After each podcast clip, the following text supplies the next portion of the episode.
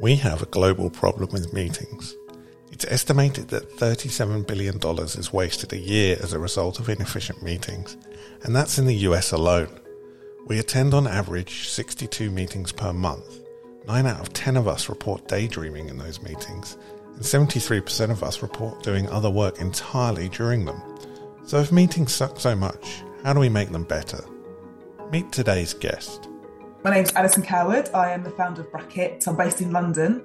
Bracket is a team culture consultancy. So we help forward thinking organisations build more collaborative, high performing team cultures.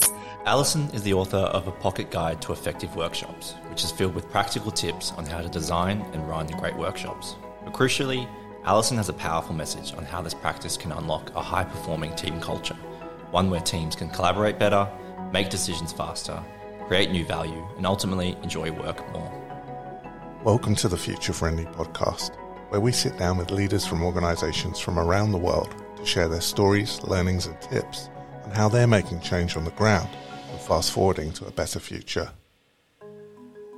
Hi, I'm Johnny Rogers, and joining me on the podcast today is Dane Yardy. Good to have you with us, Dane. What sort of resonated with you um, off the back of our conversation with Alison? Well, yeah, thanks for having me, Johnny. Um, yeah, I think the, the thing that really stuck out to me was um, when Alison was talking about um, the process of learning to facilitate a workshop and breaking that down into the multiple levels. On one end, you've got um, the really tangible things like keeping to, to time and designing the workshop. And as you're progressing that kind of skill set, looking up to the top level of really the invisible things, the intangible art form, really, of facilitating a workshop and keeping track of people's energy levels, seeing who in the room maybe hasn't contributed and how we can kind of bring them into the conversation and can con- connect different people and connect different ideas. Like that for me was something that really resonated as something that um, I've tried to improve my skill set in.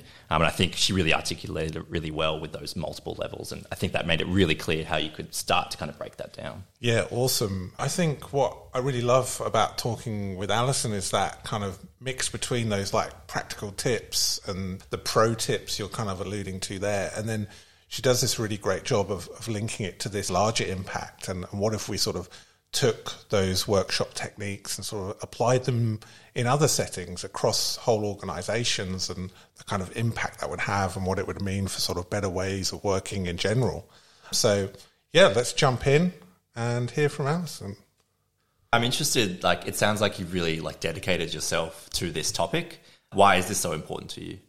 I've been passionate about creativity for a long time. I think even before I knew that I was passionate about it, I just loved sort of creative output. But then through my early career, I kind of stumbled on the importance of collaboration and just realized it's so important to all of us. Like we can't get our work done without working with other people. But yet, it's not really serviced in the way that we kind of pay attention to technical skills.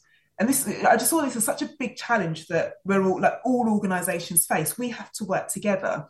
Um, it's something that we have, you know, we can't get through our days without interacting with other people but yet the focus is on the technical work. So if we actually shift the focus to working together, that has an impact on the output. It's almost like by taking the attention away from the output and focusing on the process, then we get a better output in the end. And I think it just dawned on me that even though it's, I mean, it can be complex, but it's such a simple thing. It's such a simple concept to kind of spend more energy on to get better to get to a better outcome. Why aren't more people doing it?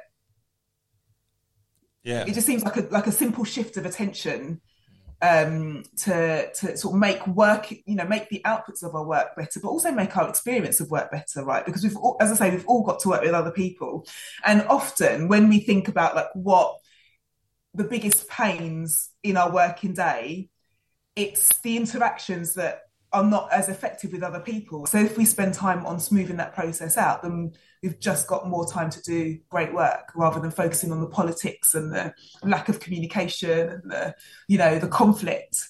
Yeah, it's really cool. It's like I've something I've sort of been thinking about, and I guess it's like a reaction to the times we live where things get boiled down to quite binary kind of arguments and social media and whatnot. It's like work is sort of in some ways like one of the last communities in a way is how I sort of think about it. It's one place where we come together and perhaps put aside um, some of our political preferences and some of the things that could cause a lot of tension. And we say, hey, we're here to do something together it's interesting because I kind of did do a talk about this and I was kind of reflecting on this. Like we have school, right, which is a community, then we have college, um, and if you go, you know, we have university, and we don't see our workplaces as places where we can also develop as humans. Mm. And it kind of seems so obvious, right, that at work we are going to come into more, hopefully, more diverse or interact with more diverse people than we would otherwise and we've got the opportunity to learn much more about you know cultures other people the way that other people do things and therefore develop our our ability to interact with people from all walks, walks of life. But we don't see it like that. We kind of see it as you know, somewhere we come to get the job done, uh, other than a place where we can develop personally and I guess become better humans in a sense. Yeah.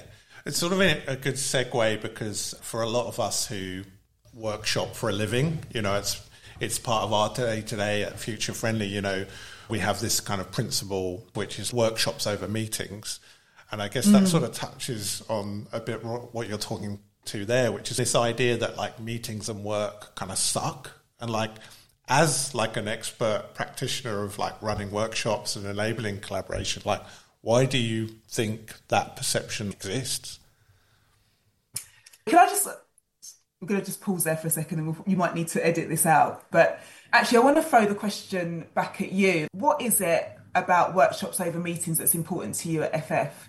Um, yeah, I guess like meetings, you sort of tend to think of something for like sharing information, like a, a passive interaction. I think so many meetings we go to are like, I mean, it's like the classic greatest hits of like common problems. And I think what's interesting is like we experience these problems across like a the whole gamut of organizations. You sort of talked in your own work to you've worked from startups to everything up to like some of the biggest organizations in the world. And it's like it's so unproductive and feels like a waste of time to go to a meeting that has no structure.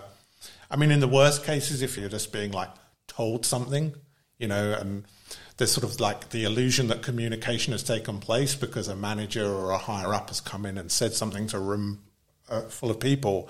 But actually, everyone's gone away processing different information with that, got tons of questions about what it means.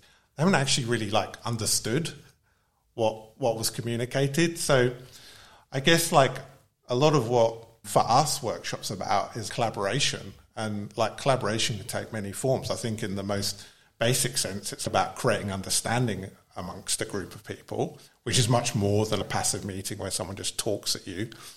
Um, but then it can enable so much more, right? Which is like the creation of new ideas and creating new value, you know, and um, that's kind of like the magic part, right? The most powerful skill right now is for groups of people to solve problems in teams, you know.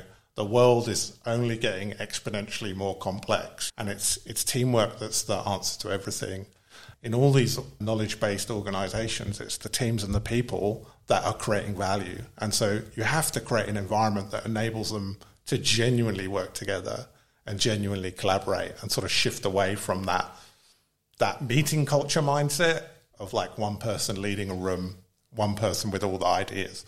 Yeah, I mean, there's there's two things that I want to say about that. The first thing, it's super interesting, and you just hit on so many points that I 100% agree with. The first thing is I found it interesting. Someone asked me the other day, what do I think is going to be a trend or something that people are going to want more of in 2023? And I am feeling that people are in organizations are really going to want to drill into like true collaboration. So what you mentioned about value creation, I found that over the last couple of years, um, you know, with everything that's been going on, we've kind of been in like survival mode really. And we've kind of been doing what we need to do to get through the day. And as a result lots of sort of layers packed into that the fact that we've got loads to do the fact that companies have moved to remote and we're kind of negotiating hybrid and kind of changing ways of working some elements of work have become quite transactional. So people are just like, you know, we're getting our tasks done, but we're not kind of taking a step back and seeing, well, what is the added value that we can, you know, we can create by having a deeper discussion about this. So I feel, firstly, that 2023, maybe beyond that, is going to be like, how do we really truly collaborate effectively, as in not just working together, but that creation of added value. The second thing, um, which is going back to the original question around around meetings, is hundred percent. You know, for something that we have to do, we can't. Again, we can't get through work without meeting with other people. Why is it such a pain across so many organisations? If I was to try and wholesale make one change across every single organization that I think would have a big impact, it would be for them to transform the way they run their meetings to make them more collaborative.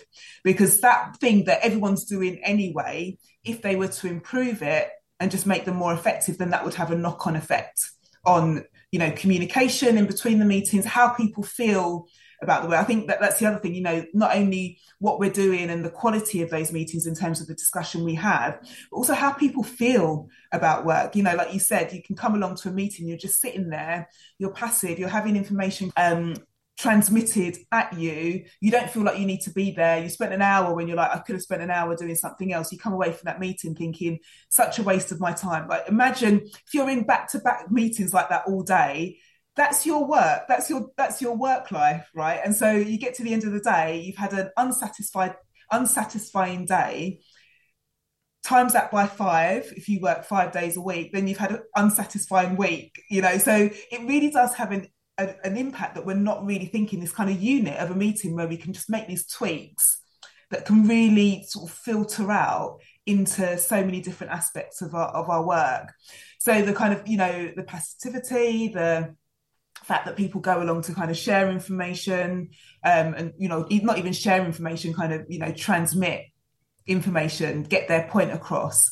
And the way that meetings are traditionally run it defaults to you know the most senior person in the room sharing that information. Whereas when we run workshops as when we're facilitating the whole point is we've got a problem to solve. As a team how do we all see that problem? How do we all impact input that problem? How do we make the best, best use of all of the voices in the room to give us a new perspective on this challenge? And that not only creates a better output in terms of quality, but the experience of people coming along to that is like, my voice has been heard, like I'm important, I'm needed here.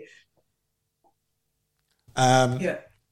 Cool. Yeah. So I love, um, you actually talked to it earlier. Um, and I guess I, I came to know you through a video that a friend shared with me, and then I have subsequently shared with a bunch of people that I've coached on workshopping. But in that video, you offer this really great provocation that just sort of really resonated with me, and that was this idea that like you know, we run a workshop when we know we want to like collaborate and work together, uh, but in a lot of circumstances, that's sort of like a special event. And like why why do we reserve it for a special occasion, if you like? You know, um, like what are the sort of small ways we can sort of take what's great about a workshop and sort of apply it across mm. all the work we do? I guess. Yeah, I mean, I think the most obvious thing would be like, how can we tweak our meetings to make them more workshop like and you know as i say it's not that we have to run all of our meetings as workshops because it's not appropriate. But sometimes we do just need an update meeting. But sometimes we do need you know ways of problem solving and ways of creating new ideas together. Um, and like i say the experience of a workshop is just so much more engaging for the people that are attending. So what you know it doesn't have to be a full meeting but maybe we can just take a 10 minute workshop exercise. Um, you know i'm facing this challenge at the moment in my work, and I'd love to, you know, get you to generate some ideas. Let's just quickly go into breakout groups and brainstorm, um, and then come back and see what we've what, we've discussed, what we've what we've come up with. Um, so it could be sort of little things like that. Um, I would say the other thing, the more um, the less tangible, is thinking about the skills that a facilitator uses um, in those workshops. And you know, there were some really valuable kind of soft skills that facilitators are constantly developing to make workshops effective. So there's really tangible things like, you know, a facilitator has to design the workshop and they have to keep time and they have to take notes and those kinds of things. And then there's, you know, sort of understanding the content. And I talk about this in my book, sort of three levels, understanding the content, like getting a bit more involved in the content. And then there's all the things that a facilitator does that participants feel but they can't see. So it's like listening deeply. It's like reading the room. It's like, you know, understanding the energy levels, like spotting when there's conflict, those kinds of things. And I think those are, you know, as facilitators, we're always like working hard to kind of work on those skills. Like I don't think any facilitator will say like, yeah, I've got it. But those are the skills that make us um, more effective at interacting with other people. That that deep listening and the you know the asking great questions and the just like checking the mood in the room. And I often wonder, you know, if we as individuals start to develop some of those skills, and you know, this is hard, as I say, this is not easy stuff. I'm not saying, you know, this is something that you can switch on straight away. But in your next conversation, what would it be like to ask questions and listen to the person that you're interacting with? And just that, you know, that's a, I mean, it's a coaching skill, but it's also a facilitation skill. So, what are some of those skills that facilitators that we can bring into our everyday interactions? Yeah, I love that. Um, it's funny actually listening to that. You know, it's like facilitating a workshop almost and don't almost sounds boring. it, almost in a way sounds a bit dry. But what you're talking to there is something which is far more powerful, far more like exciting, I think, which is leading a group, you know, leading a team to like, you know, this this is not like one binary, like simple skill set you just pick up and learn. You're actually learning this powerful lifelong skill that as you say, to your point, you know, you never no matter how much how many repetitions you get in, no matter how much experience you develop, you never feel like you've totally got it. You're always learning. Mm. And that I guess that is the nature of you are helping a group, a team solve something complex on the fly in the moment. And the skills you're building there are very powerful. Absolutely, and that's why facilitation is so exhausting, right? Because you're doing like you know, when I when I um, talk to people about learning facilitation skills, I talk about it in three levels because I think when you think about that, like from not facilitating the workshop to thinking about like facilitating on that level can feel quite daunting. I think that's what people are terrified of when they think about facilitation, all of those kind of invisible skills. So I'll say like if you're just starting out, just start with the things that people can see. Because that's, you know, are you running to time? do you finish on time? Are people clear on what they need to be doing? Are you capturing the content? Just like focus on that. Second level is okay, now you've built you, you, know you've crafted that. I can run a workshop from start to finish and i can get people through exercises. That's one level. The next level is okay like how can i get a little bit more involved in that kind of leadership? You know how can i get you know ask questions when somebody shares something back and just kind of provoke a little bit more? Or how can i you know synthesize on the spot or encourage the team to synthesize? And then the next level is those kind of real deep leadership skills which is you know i can see something going on, like from that expression or that glance, I can see that there's something here that's not being said. Um, but I can feel when people are feeling a bit tired and we need to take a break, or you know those kinds of things.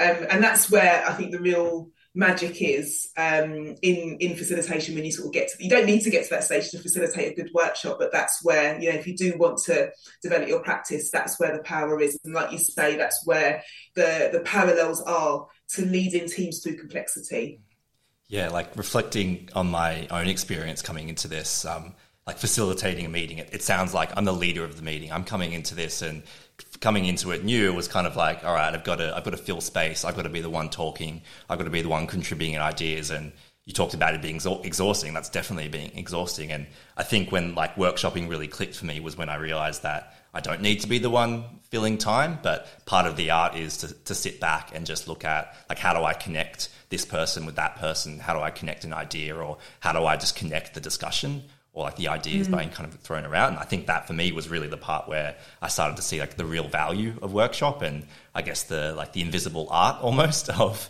of doing it. But I say this a lot, but one of the paradoxes for me of facilitation is that if you've done a good job of facilitation, the team will get to the end of the workshop and feel like you weren't there, feel like you didn't do anything, right? And I think that's also what's so daunting to new facilitators is that they look at, you know, somebody who's done something like that and they're like, I can't see what they did. Like I can't put my finger on it, and that's what feels so scary. Um, so yeah, it's it's just I think it's one of those odd things that great facilitation, well, I see it as you know partly invisible, yeah, um, which yeah. is a challenge. Yeah, which is a challenge. That's what you want because you want the team to feel empowered and you want the team to kind of take some of this into their work. And if you are, you know, um, seen as fully responsible for that, then the team feel, oh, we need to get that person in to help us do. We can't do it by ourselves. Um, so yeah, I guess you've talked about um, moving towards like a, a workshop culture, and um, I guess it sounds like Bracket is really about um, uh, I guess shepherding people into that workshop culture. I'm curious to kind of hear like how can people and organisations really start to make those movements um, towards a workshop culture? How do they start mm. that journey? Yeah, um, I mean, I think the first thing is if you can um, start to introduce work like look at your meetings essentially. Start to introduce like workshop techniques. And you know maybe starting this off you do need to bring in an external facilitator to kind of just give you show your team like what's possible when a session or a meeting is run in a different way. The next thing is to do that more frequently. So, so you know run first of all run a one-off workshop like get everyone together you know get those get the introverts speaking up get everyone you know speaking around the room get great ideas generate some good actions. Do that more frequently because like you're saying some of those breakthroughs are going to start to um, spill in to everyday work. Like that person that got the idea i didn't know you had that idea. Let's talk about that after this session. You don't know what that's going to lead to. Then the third thing is start to make this a bit more of a natural way of working. So from these kind of you know these scheduled events start to bring it into your meeting start to kind of like have sort of, you know conversations on the side. So i love it when i hear that teams you know they sort of having a meeting and they'll just i don't know get whether it's virtual or um, physical just get like a stack of stickers out and they'll start kind of you know um, what's the word? Um, affinity mapping um, and it's become sort you know they just become so used to that exercise um, as a natural way of doing things that they you know they don't even think about doing it. And that's kind of where you want to get to with something like a workshop culture that these exercises or ways of doing things in workshops become natural behaviors. Yeah totally. And the way to start with that is just to start small really. Start with one of those and just practice it and sort of build the muscle. I completely resonate with that how have you seen the shift to remote work over the past few years? How has that sort mm. of, I guess, reframed your thinking around things? What have you observed? Yeah, so I mean, the thing is, is that I, I think before the pandemic, if you'd asked me, I would have said it's absolutely not possible to run a. It's possible to run a workshop online, but you're not going to get the same results as if you run it in person. That would have been me before the pandemic obviously during the pandemic i had to change that attitude. And i you know i think it also gave me an opportunity because i hadn't run you know i hadn't really run many virtual workshops. I had run some but not many. And it really gave me an opportunity to kind of practice that craft as well. I think um, the other thing as well is i think what's been helpful for me is thinking about um, when you design a workshop right you're thinking about the exercising activities that you want to run, but you're also thinking the environment that you're running it in. So you're thinking, okay, what room do I have available? Like, can I choose a room? Because we know what kinds of rooms are more conducive to workshops, but if I can't choose it, what do I have available to me? Like what, you know, can I stick things on walls? Can I move the furniture around? Oh, if I can't, then how am I going to work around that? And almost see like virtual as being part of that same conversation. It's like it's the room that we're working in. So what do we have and what do we not have, and like what can we make the most of and what can we make the best of?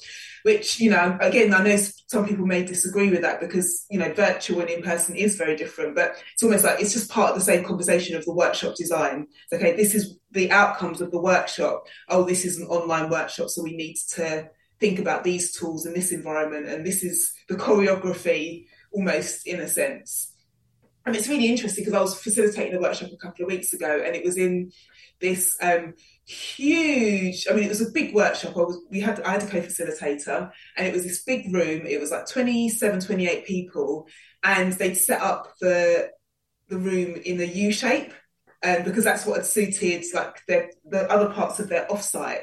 Um, and kind of going into that space as a facilitator, like I personally wouldn't have chosen to set up the, the room in a U shape, but being a facilitator in that space, I realized in person I had to use my body more. You know, I had to move, I had to kind of, in some ways, fill that space and use my energy in a different way because of the room setup. And I think those kinds of things are quite interesting, um, you know, particularly in person versus versus virtual. Yeah. And it's not something that I would have thought about before, you know. It was just something that sort of came up. It's like, oh, do you know what? Like I've got a real big distance between me and the people in the room, and I'm going to have to kind of keep moving around to make sure that I'm making contact with, like physically moving, not just moving my eyes, but physically moving to make sure that I have eye contact with people. Yeah, totally. I, I would have 100% been uh, on the same bandwagon pre remote work. Yeah. it's like everything was face to face. Yeah, it was interesting. I, I started at FF um, during the pandemic. So I came in and like I, I really kind of learnt my workshop craft from an online perspective first. And then the last year or so, it's all been about, okay, like, let's get back into in-person meetings. And it, it really took me a bit to kind of get back into, all right, like what are those additional things that I need to take into into account. And I think, yeah, you're exactly right. It was like, it was the room. It's like, how do we set up the room? Like, where are people going to be standing? Like, where are they going to be sitting? How do we get people to stand up and sit back down? And how do we just engage yeah. people? And yeah, I definitely found there was like such a different energy having people in that room and being able to get them to kind of move up and, and kind of move around the room. So, yeah. Yeah, I think it's kind of interesting that, um, you know, Apple, Dyson, you know, there's being pretty bullish about getting people back into work. And I think it comes from like a place of like real innovation has to happen face to face. And, you know, that's definitely like a controver- controversial view for some people, depending kind of where you, you sit. And I guess time will only tell.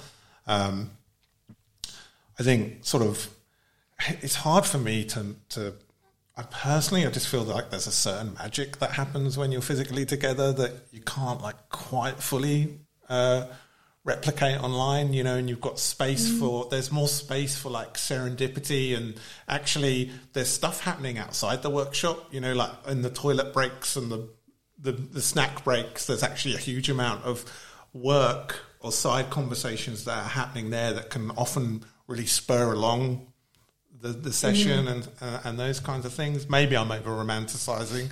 Um, well, I think I don't know. So what the thing that comes into my, my head then is, you know, I mean, this is sort of the conversation that um, we've been having a lot with teams that are, you know, working remote hybrid is that the the need to be more intentional about those moments of interaction that might not happen naturally. Um, and it's not you know you can't necessarily engineer them but you can understand that there needs to be a space for them. So i wonder i mean that's not something that i thought of. It's just as i'm speaking to you i wonder if you're running a virtual workshop and you know you do send people off for a break that when you come back from the break could you be you know could you actually turn that into a conversation? Like what's come up for you and like you know what's stirring? And so you kind of um, create the opportunity for that conversation that might have happened when people are on their way to coffee. Yeah, I love that. That's a might have to add that into my next workshop agenda. Me too, actually. I haven't thought about that one. A huge thank you to Alison for taking the time to talk with us. If you'd like to find out more about how you can start facilitating great workshops and unlock the full potential of your team, check out her website, bracketcreative.co.uk, where you can find a link to purchase her book or check out the links in the show notes. Thank you for listening. If you enjoyed this episode, please leave us a review It really helps our podcast to reach more people. And if you have any suggestions for who we should talk to next, please email us at podcast at futurefriendly.team. This podcast is produced by Future Friendly, a design and innovation studio based in Australia. Let's make the future together today.